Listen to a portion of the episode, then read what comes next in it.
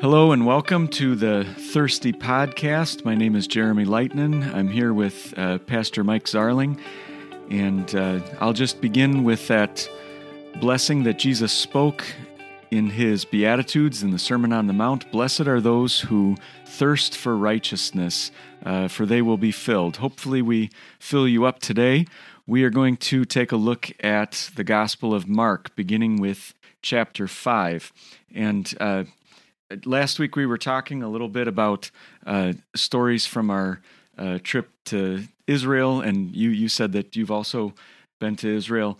And uh, one thing I remember with this opening account of Jesus and the demon possessed man uh, and the herd of pigs is that uh, our tour guide was a, a, Jewish man, but he was very well uh, familiar with the Gospels and the history of Jesus and his life.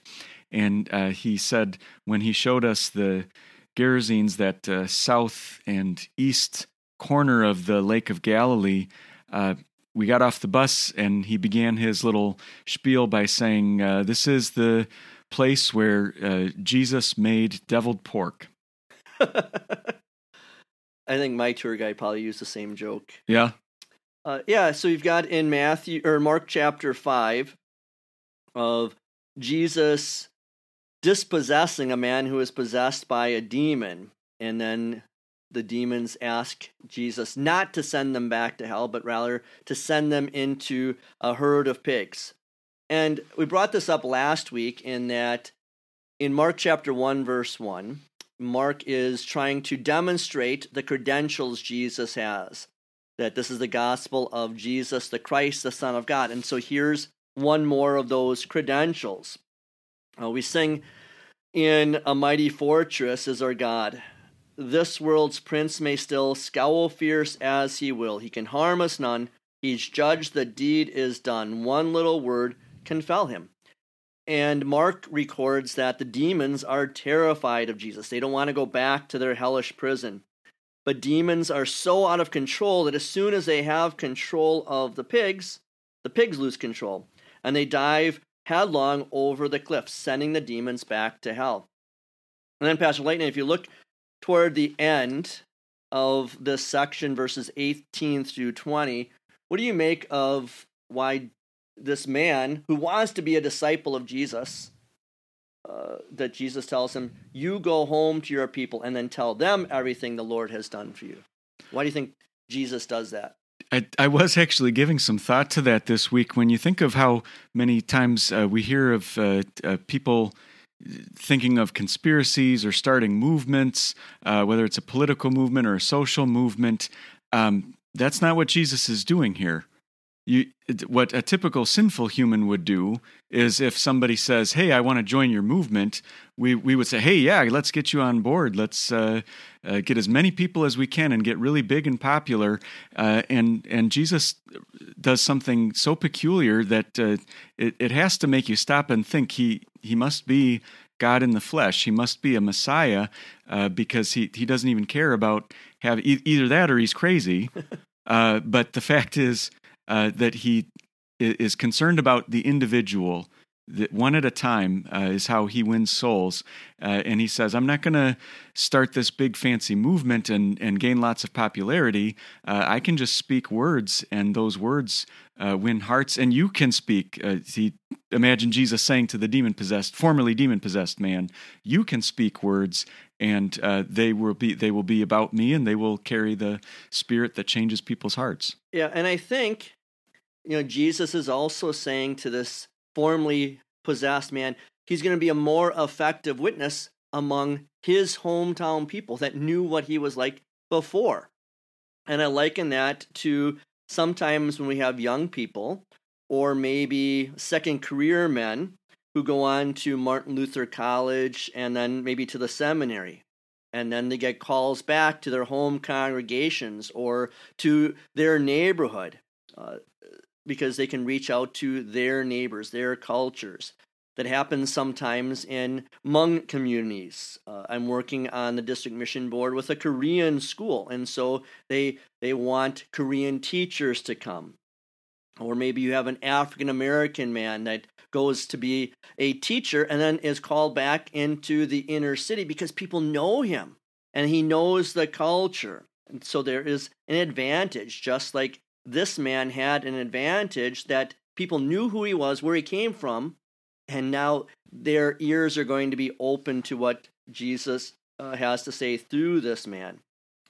And then you go on to uh, the next few verses as Mark combines uh, the account of a woman who is bleeding with her menstrual cycle for 12 years, and then that woman is healed by just a touch of Jesus' robe.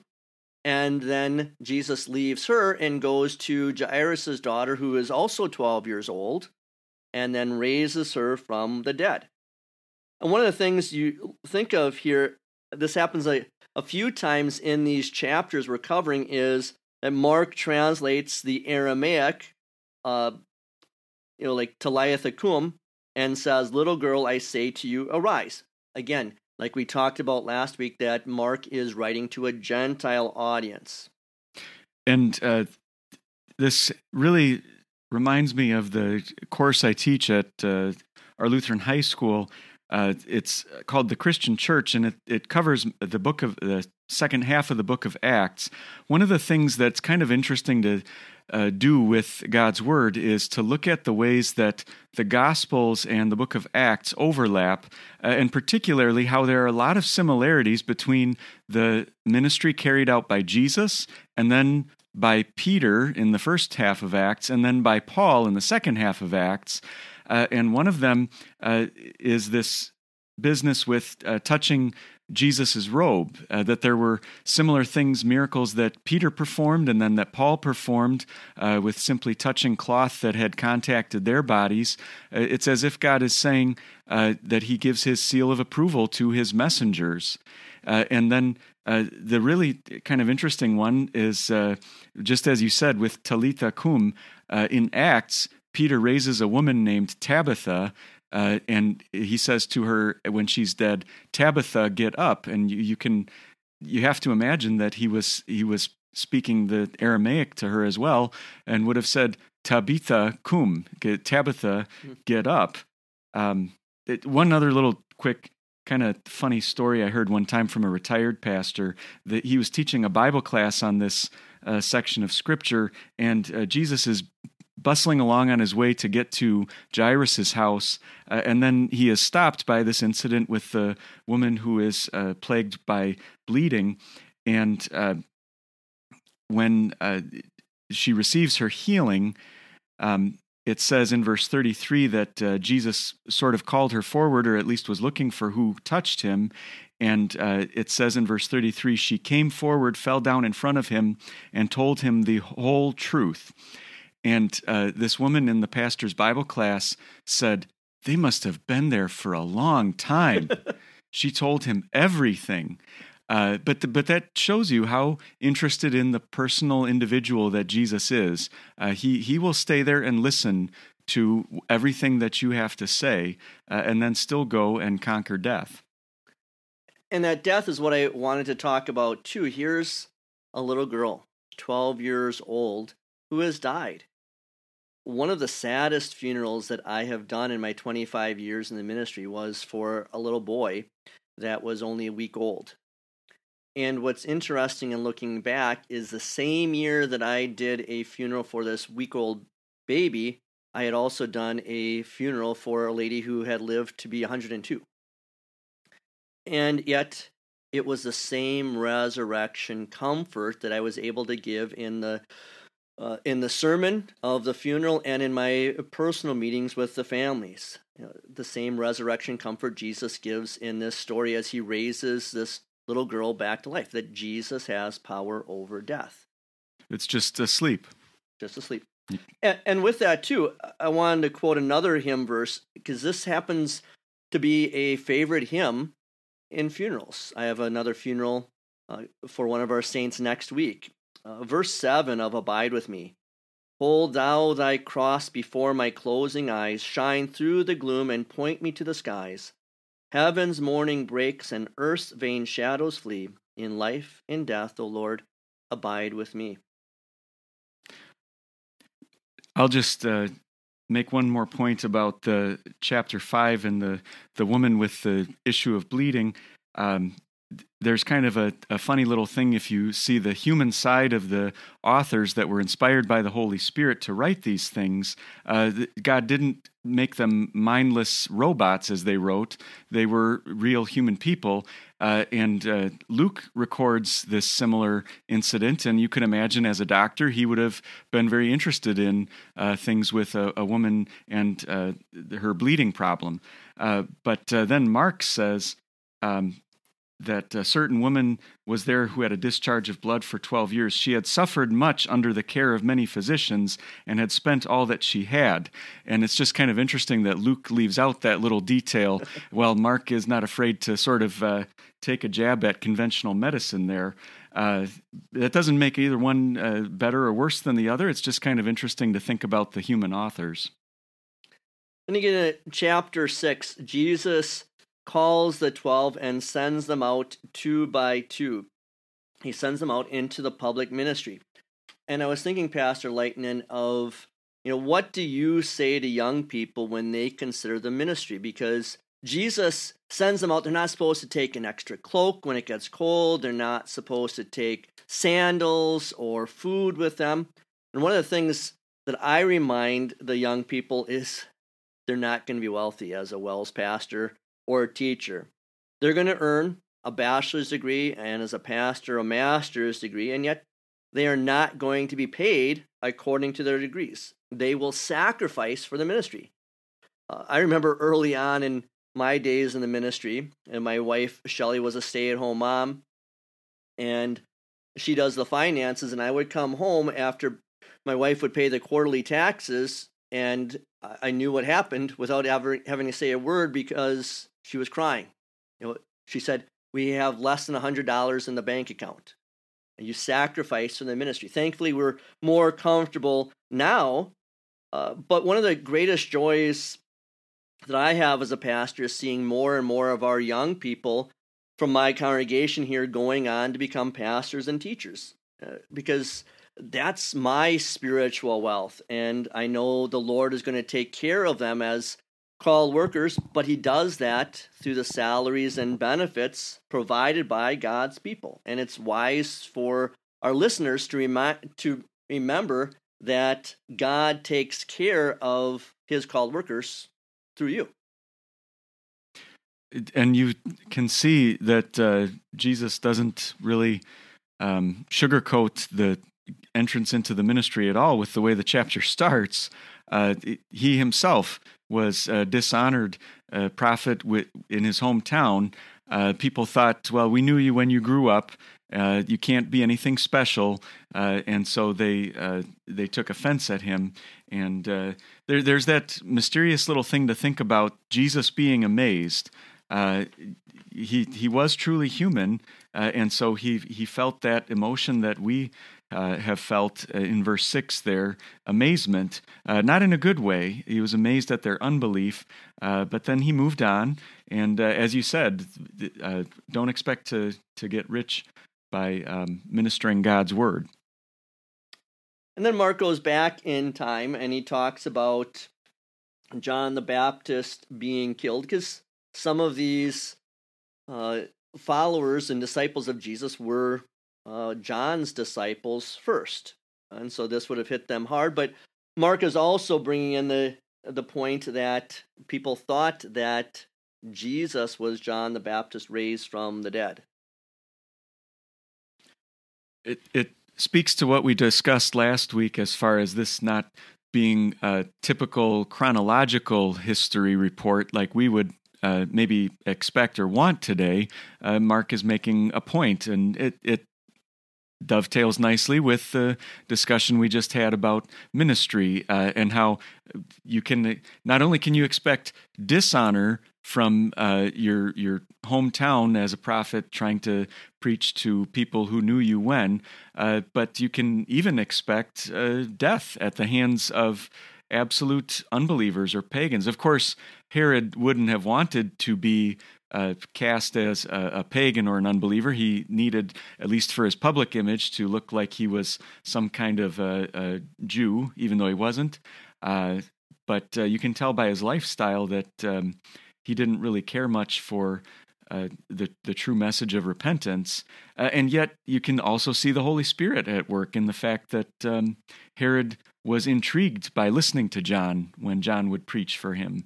Uh, but uh, there, there's so much we could say about this uh, fascinating account where uh, there's all this politicking going on between the behind the scenes between two um, people that uh, had an affair uh, and and thought they would be happier in their new marriage, and then uh, they're trying to play mind games with each other to get what they want. And and Herod doesn't want to put John to death, but his uh, his, his brother's wife does want to get him put to death, and so she works it out to play this trick on him. Uh, I don't know what direction you want to take it. There's lots we could talk about. Yeah, I was I was ready to move on to uh, them moving on, if you're ready to, sure, move on, sure. Uh, that after this, and Mark says, you know, Jesus is worn out. Verse 31 Jesus said to them, Come away by yourselves to a secluded place and rest for a while. You can imagine how tired Jesus was. He's been going on nonstop for who knows how long. And I think a good practice for us is when we read a section of scripture is to apply it first to ourselves. Uh, Pastor Lighton and I are taught to do that. When we preach a sermon, we preach the text first to ourselves, and then we can preach it to our people. And you know, Jesus being tired, I think of uh, you know my Sundays lately. The last few months, they have been really long. Uh, we have three services on Sunday morning. Then a lot of times now, I'm having a funeral or a private baptism, or I'm doing some counseling, or even a funeral uh, after after church. So I'm pretty worn out, and I'm not getting my Sunday pastor nap in either. And yet, uh, as tired as I get, and and by Sunday afternoon, I uh, will have preached that sermon eight times in, in within 24 hours because I practice it five times before I preach it.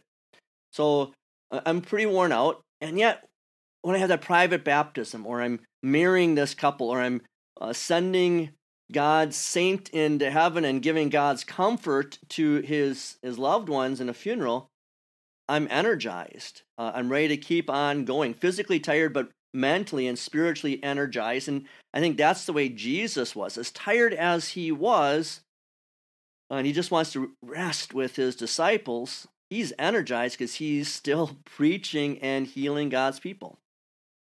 I, I don't have much to say about this other than uh, just what you you said. It, this isn't the Gospel of Mark, but in John's Gospel, after Jesus talks to the woman at the well, uh, what does he say to his disciples? Uh, I have food to eat that you know nothing about. Uh, yes, you need strengthening for your body, but uh, yeah, that is interesting to think of preaching God's word and teaching or sharing it, and how that can invigorate you. Um, that that is that's really all about uh, well and then we get the physical food with the miracle that Jesus did of multiplying the the fish and the loaves of bread. Uh, but uh, that's yeah that's really all I have on that section. And if you go to the next chapter I know Pastor Hagin uh, that when he went through a number of these chapters this week he talked about uh, the opposition that Jesus faces. And you see that again in chapter 7 that uh, the Pharisees and the experts of the law are coming to Jesus and they're challenging him because he and his disciples are eating with unclean or unwashed hands. And you have the tradition of the elders as opposed to God's clear word. Uh, and then Jesus goes on to talk about uh, cleanliness. Like clean, cleanliness is not, uh, you know, washing our hands and so forth. It's not what goes into a man. It's what comes out of a man, and it's really he's talking about our sinful nature. Uh, and there, I want to share a story with you. I read recently uh, that 22-year-old Elliot Scott stole a tow truck in Chicago not realizing that companies put GPS trackers in most of their vehicles. Scott drove away with his grand theft prize only to have the owner of the truck call the police and give him give them Scott's location. And then police immediately responded to the scene, but they didn't need the GPS data. You see, what happened, Pastor Lightning, is while he was sitting in the driver's seat, Scott, the guy who stole the truck, he called the police. And he reported that the owner of the truck had pointed a gun at him while he was stealing the truck. Now, I tell you that story because it shows the stupidity of uh, that man, but it also shows the stupidity of all of us. And with the Pharisees, in the beginning of Mark chapter 7, Jesus is getting to the heart of the matter, which is our, our heart. The point is not what we do or don't do. That's what the Pharisees were, were getting at washing hands, doing the, this tradition or that tradition. The point is what is in our heart that motivates us to do or not do some things. Because you're going to have all kinds of people who are following certain man made mandates or godly laws, but if their heart is not in it, then God still views it as a sin. Others may appear outwardly nice, but inwardly they're judging every person who is not doing what they think that they should be doing. And Jesus' whole point here is God sees those sins of the heart. I'll tell you what, um, it got assigned to me as my uh, very first seminary sermon, uh, Mark 7. Uh, the, the selected verses from uh, 1 through uh, 23. Uh, and so I've and I've and I've preached on it a couple of times in my ministry too. So uh, I'm actually trying to resist the uh, urge right now just to launch into a whole uh, tirade about all sorts of different things in these verses. Um, and and maybe I'll I'll do that by uh, harkening back to. Uh, I, I, know you kind of moved on from chapter six a little bit, but it it struck me we didn't say anything about Jesus walking on water, and and we, we, I don't want to say much, but uh, here's a, a thought I had did you know there was actually another miracle that is sort of overlooked with that miracle of walking on water? I don't think it's in Mark's gospel, but uh, one of the other ones uh, says that as soon as Jesus got into the boat, they arrived at the other side of the lake. And and it's it's so it's such a brief little line that you could easily miss it, uh, but it's true that that Jesus climbed into the boat, and suddenly the storm was done, or uh, they weren't scared anymore, and uh, they were at the other side of the lake. And so I often like to just say, uh, "Why did Jesus cross the lake?" to get to the other side. To get to the other side. yes. What do you, what do you want to bring up about the the kind of a strange story of Jesus calling the Syrophoenician, the Greek woman, a dog. I, this is one of my favorite sections of scripture to talk about. Um, so again, so many things. Uh, this wasn't my first seminary sermon, but I, I, have preached on it before. And actually, it's a, a, classmate of mine that I've heard talk about this that really opened my eyes. Um, this woman was listening very closely to the words coming out of Jesus' mouth. Uh, in other words, she never heard him tell her to go away. She never heard, she, yes, she heard him call her a dog. Uh, she heard him suggest that uh, she didn't deserve anything good from him, but she was listening very closely to the words coming out of Jesus' mouth, and she never heard him say, uh, There is no hope for you, uh, get out of here. Um, and, and she kept hanging on to those words that he spoke, uh, and, and she was very bold with asking him uh, please drive this demon out of my daughter. Jesus was on vacation, you know. He, he was trying to get some rest and relaxation with his disciples outside of Israel, uh, and uh, and he was being forced to go into the office more or less to work on his vacation time, uh, and and finally uh, he he granted the request that she had of him. Yeah, and that's exactly it. She is persistent, and that's why Jesus says that uh, she has a great faith. He commends her for it. That uh, you know, she heard a yes, even though his words sounded like a no. And I want you, as listeners, to think about how often you pray, or think of how often we pray in the prayer of the church for individuals. We pray for healing, we pray for faith, we pray for peace, we pray for protection. We pray for miracles. And you know what? I have buried plenty of people that we have prayed for. That problems, even though we are praying for them, they seem to be getting worse and worse. We're still waiting and suffering. So, what do we do? Do we turn and uh, leave Jesus? Do we leave in a huff? Do we tell him off to his face? Do we act like he's treating us like a dog? Although this Canaanite woman didn't do any of that. Uh, that she says, Yes, Lord, I may be a dog, but even the dogs eat the crumbs that fall from the master's table. She is looking for scraps of grace. She shakes it all off, and like I said, she finds a yes inside of his no. And my encouragement to you is when you're praying, when you're acting in Christian service in your vocation, look for that yes inside of Jesus' apparent no.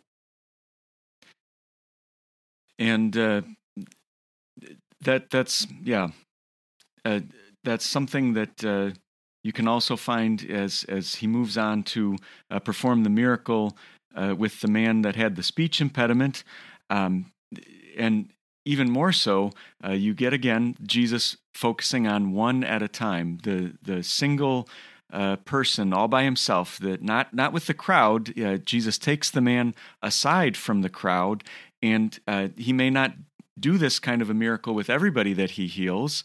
Uh, he gives very individualized um, help to this man, um, and uh, even with each of us, he says that or Mark records the very syllables that came out of Jesus' mouth. I think if if ever you have a, a student or a young child that's wondering why why do we need to know Ephphatha and that that means be open? That we could just learn the miracle and that would be good enough.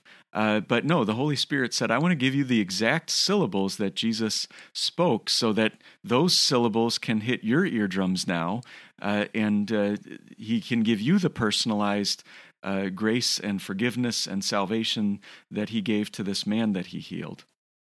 And it's interesting that when you focus on the different miracles that Mark records, that there's a woman who touches Jesus, that Jesus uh, may be healing others just by speaking, and they're in the presence around him. Uh, the woman uh, who just was called a dog, Jesus healed her daughter who is demon possessed from a distance. But here, Jesus does something rather unique. Mark records Jesus took him aside in private, away from the crowd. He put his fingers into the man's ears, then he spit and touched the man's tongue. That Jesus used spit. So I wanted to share with you something I remember reading from comedian Paul Reiser's book. Uh, he said this about mother spit. I saw a kid who had some dried up food on his face. His mother took out a tissue, spit on the tissue, and rubbed it into the kid's face. This goes on in communities around our country on a daily basis. It's disgusting, but it sure does work, doesn't it? There's something in mother saliva that cleans like nobody's business. All women, once they give birth, their enzymes change and saliva becomes Ajax. It'll clean anything a baby's face, a countertop, a Buick, you get enough mothers, you could do a whole car in 30, 40 minutes. So, mother's spit may be great for cleaning, but Jesus' touch and his spit, uh, his saliva, is something even greater. It's used for healing. That what had been broken, Jesus mends with the Creator's touch. The great physician is at work. And then also notice the earthiness of it all fingers in the dirt, mud on the eyes, God coming down to reach us, reaching down to where we are, opening eyes, creating faith, and saving souls. Yeah, you, you, you kind of stole my word. I was just about to say that in Jesus we have a very earthy God. Uh, this is this is what he is. He is a down to earth kind of God uh, who is not afraid to get dirty, to uh, deal with our most disgusting and despicable uh, hearts that, that he described earlier in chapter 7, full of adultery, greed, wickedness, deceit, uh, immorality, and so on. Uh, and, and, and he cleans it. He cleans it with his spit. Um, yeah, nothing else to add to that. And then let's go on to chapter 8 as Jesus feeds uh, 4,000 people. And he's just fed these people with a miracle. And what do the Pharisees ask? They ask for a sign from heaven. They are unwilling to accept Jesus as the Messiah, even though they have just seen a miracle from heaven. And Jesus refuses because he is uh, he sees that they are just trying to get Jesus to jump to do their wishes and gain control over him.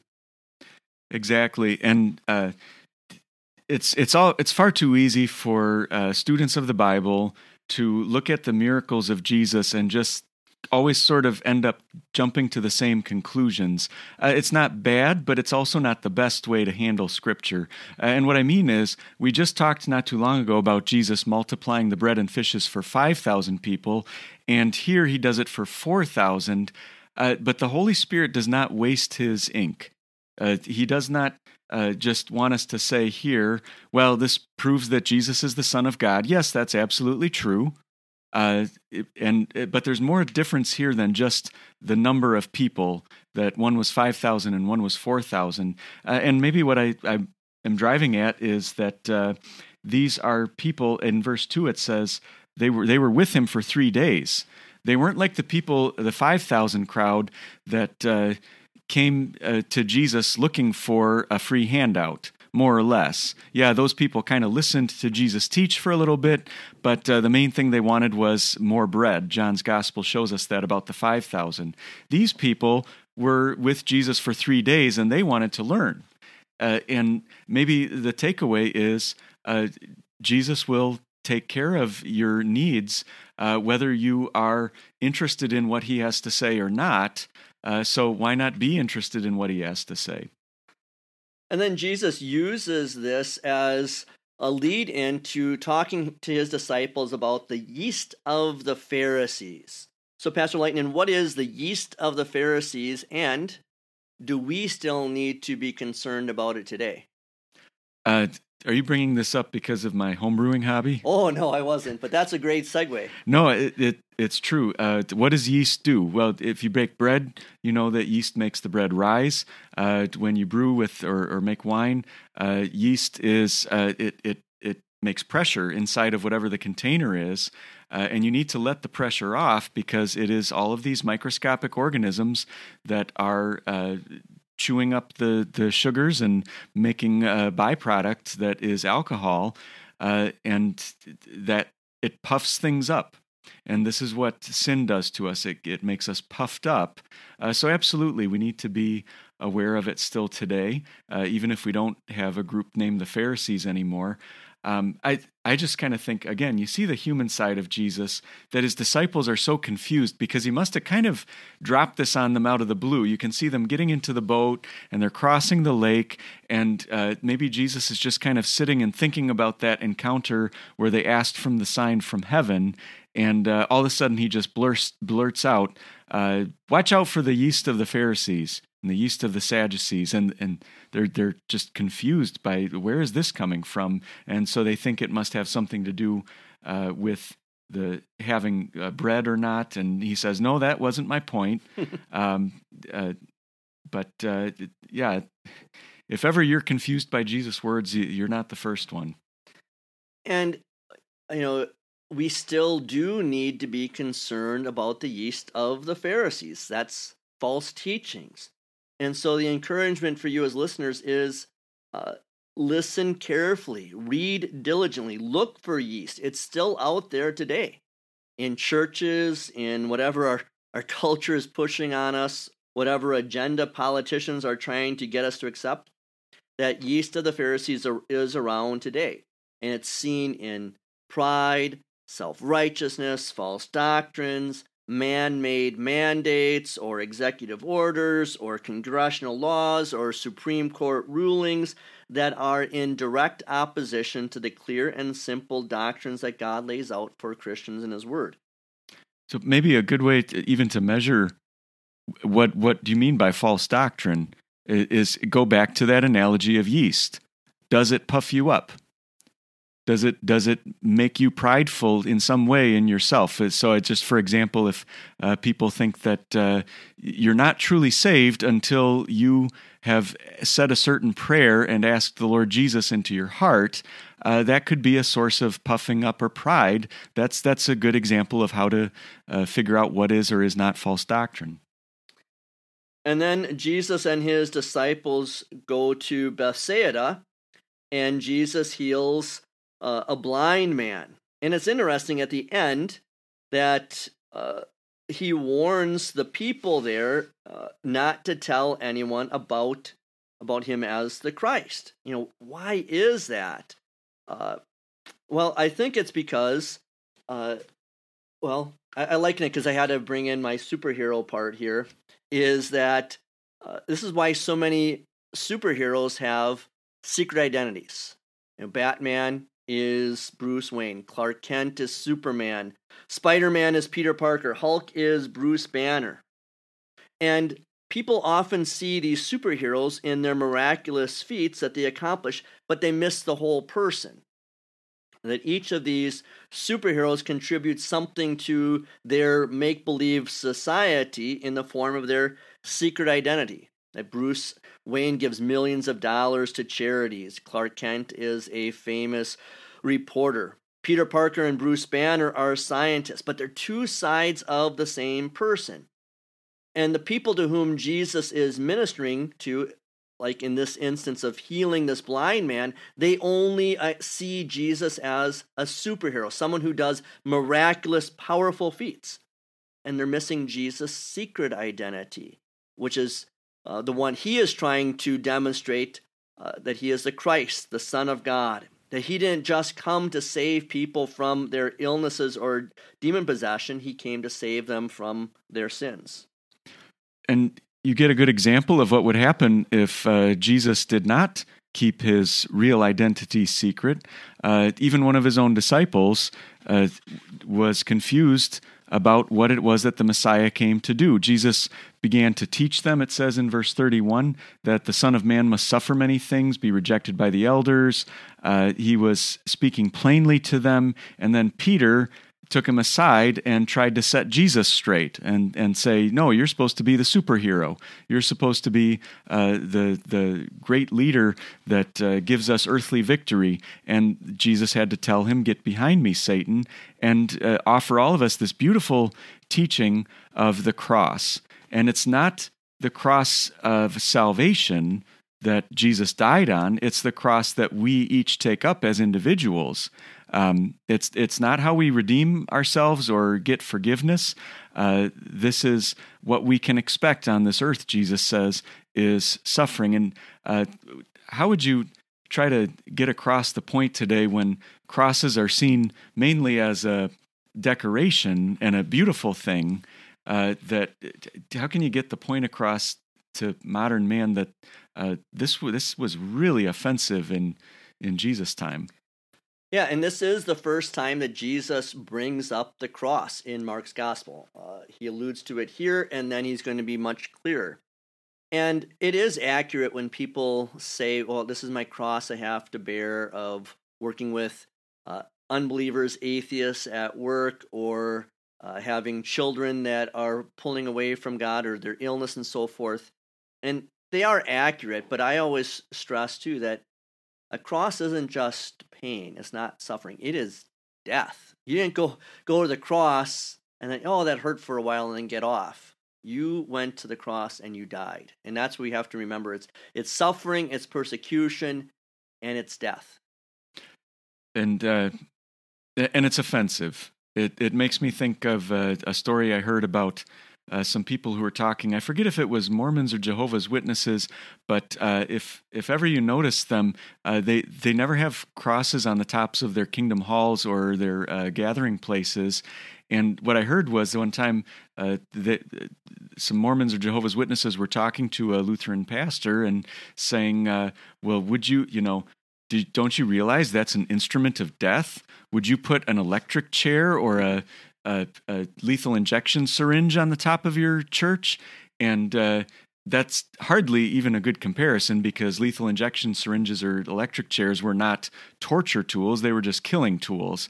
But uh, the pastor kind of quickly on his feet thought, uh, yeah, I think uh, if that was how Jesus was put to death, I suppose we would celebrate it uh, because uh, this is this is how God has chosen to uh, hand down to us the redemption of all people. And then we get to the last chapter of our study, chapter nine, as Mark presents the Transfiguration.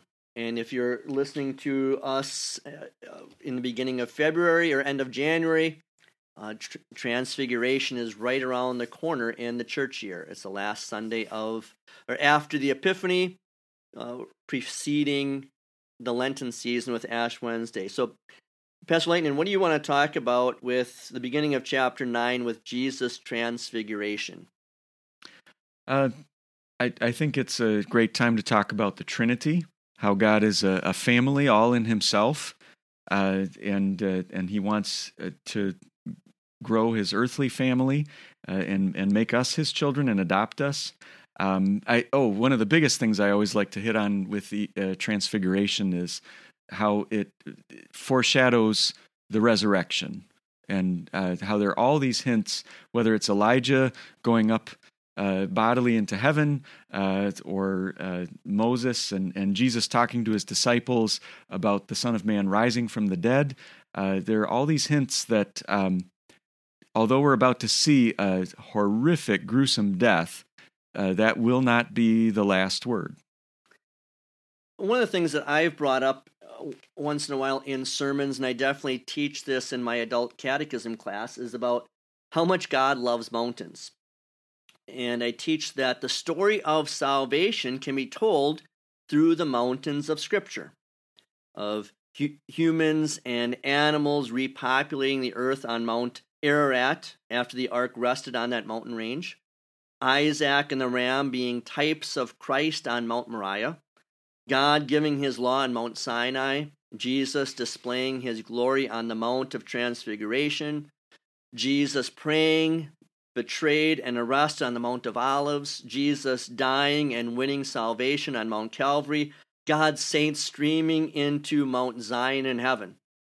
God loves his mountains. And then I teach that there are two mountains in the divine service in our Lutheran worship. And this is one of the reasons that we celebrate Holy Communion every Sunday at our church at Epiphany. Uh, I, I teach our people that we travel up the first mountain through the confession of sins, the prayer of the day, the song of praise. And then we reach the mountaintop as God speaks to us in the scripture lessons and the sermon, just as Jesus heard his Father's voice on the Mount of Transfiguration. And then we begin traveling down the mountain like Jesus and his disciples with the creed and the offering. But then we start going up the second mountain in the preface, the Sanctus, the Holy, Holy, Holy, the words of institution, the Agnus Dei, the Lamb of God. And then we reach the mountaintop as God comes to us in the humble glory of bread and wine, in the body and blood of the sacrament. And then we come down the mountain in the song of Simeon and the benediction. And then we go off to live in a world that is the valley of death and the plain of despair. And so I liken that to, again, the two mountains of the divine service. The first mountain is God speaking to us in his scripture lessons and sermon. And then the second mountain of God coming to us visibly in his sacrament. And that's one of the reasons why, again, we celebrate uh, communion every Sunday. We want to travel up and down both of those mountains. Uh, I don't know if I have much more to say on the transfiguration, uh, at least not at this moment. Uh, but I, I, will say that uh, as we enter the next section of the boy with that had the demon uh, and the father that couldn't get the disciples to drive the demon out, um, this is now the third time in in this podcast episode of Mark's Gospel that we have encountered demonic activity. And uh, I, I just like to say that uh, we are talking about this uh, as as Lutherans, as modern American Christians. We are not talking about uh, spiritual warfare nearly enough. Uh, d- demonic activity uh, and uh, how how is the devil and his minions at work uh, in the lives of people around it? Yeah, we kind of d- throw it out there as sort of a, a, catchphrase or a euphemism. I'm not sure what to call it, but it's sort of like, well, yeah, the devil's very active. That's all we ever say. Uh, are there are there cases of uh, demonic possession today, uh, or is it or they're just demonic oppressions that people may experience?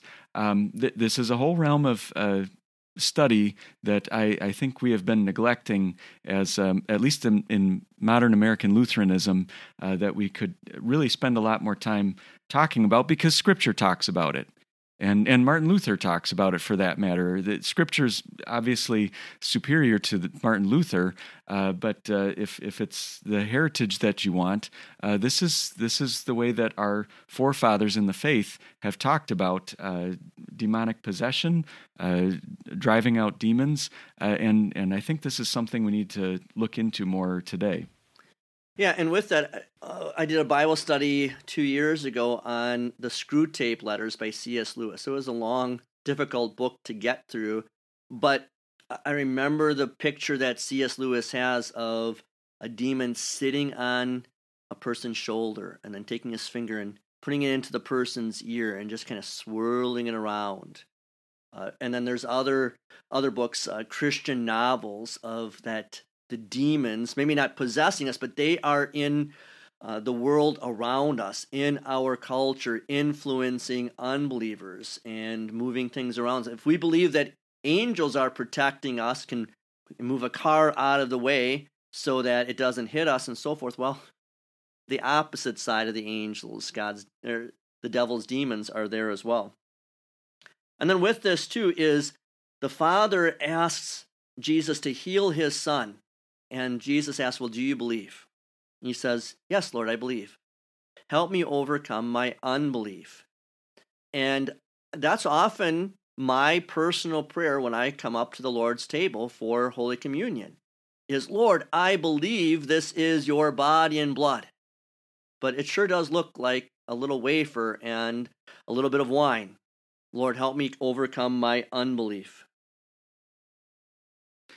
Uh, we have a echo of what uh, Jesus said to Peter about being the Christ in the uh, previous chapter. Uh, he predicts his death and resurrection again.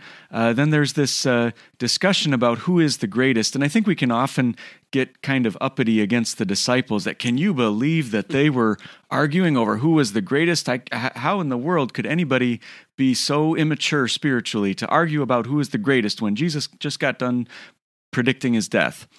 Um, well, yeah, they it certainly came from their sinful flesh, uh, but how would they have justified it? Maybe uh, you might think, well, if Jesus is going to die, then uh, th- that kind of leaves us wondering uh, who's going to be in charge of this uh, project of, of carrying out earthly work.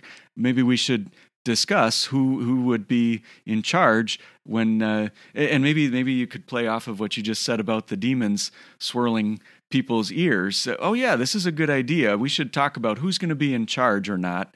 Uh, well, th- then Jesus, of course, sets them straight. Uh, and then uh, I'll just keep going with uh, verses 38 through 40, uh, where John is asking, Teacher, we saw someone driving out demons in your name. We tried to stop him because he was not following us. Um, and uh, we were just discussing before the recording how um, I, I think it's a good thing that we in the Wisconsin Synod are as conscious as we are about fellowship principles. And I, I wish more of us within the Wisconsin Synod would be that conscious. Uh, and, and at the same time, uh, there's a good lesson to learn here that uh, we don't want to tell believers from other denominations to shut up. You know, don't don't tell uh, Baptists or Catholics that they should shut down their churches or stop talking about Christ. Jesus himself told his disciples, No, if somebody is doing a miracle in my name, then uh, don't stop them. Um, that doesn't mean that we uh, start using God's name together uh, in song or prayer or fellowship activities. Uh, but it, it, does mean that there are believers outside of our national church body, and uh, that's something to celebrate, not uh, try to uh, thwart. Yeah, and then as you, you mentioned, Pastor Lightning, of who is the greatest, and Jesus says, "Yeah, this little child is the greatest. Whoever believes in me is the greatest." If you give a cup of cold water to to someone, that is, uh, you know, that person will not lose his reward. Uh, so, really, what's the best way for you, listeners, to become the greatest in God's kingdom? Is you serve in God's kingdom. And uh, the, I guess I'll just end the uh, whatever I have to say with. Um, it's interesting. The, these last verses from 42 uh, until 50 talk about that controversial thing Jesus was saying of uh, if your hand or foot causes you to sin, cut it off. If your eye causes you to sin, gouge it out. Uh, it's interesting. I actually had some students who were sort of horsing around a little bit, and I don't think they were being disrespectful to God's word, but they were just sort of opening to random Bible passages and reading them to each other. And one of them actually just, it might have been a different gospel, but read this today uh, to his classmate, and uh, she responded, "Oh boy, if that's true, uh, I I would have to cut off my head." and and I, I looked straight at her and I said, That's the point. That is exactly the point. This is not figurative language. Jesus is not saying, uh, well, just imagine that you would cut off your hand or gouge out your eye. He's saying, no, if you really think that the problem is with your body parts, then cut your body parts off and you'll be free from the problem. And the point is, uh, as long as we live on this earth, uh, we will not be free from sin. Uh, and and so thankfully uh, we have forgiveness for our sins, and we don't have to cut off our body parts uh, because uh, we have a new spirit through Christ. Well, Pastor Lane, you just brought this image into my mind of Indiana Jones and the Temple of Doom, where the, the false priest reaches into people's hearts, into their chest cavity, and then pulls out the beating heart. Yeah, yeah. yeah we don't want that's not what Jesus is talking about. So, listeners, uh, we thank you for being with us this morning. The encouragement then for you is to read Mark chapters 10 through 14 next week. And you can also listen to Pastor Hagen as he reads that chapter each morning next week and then gives an explanation of it. Uh, so stay thirsty, my friends, and drink deeply from the water of life.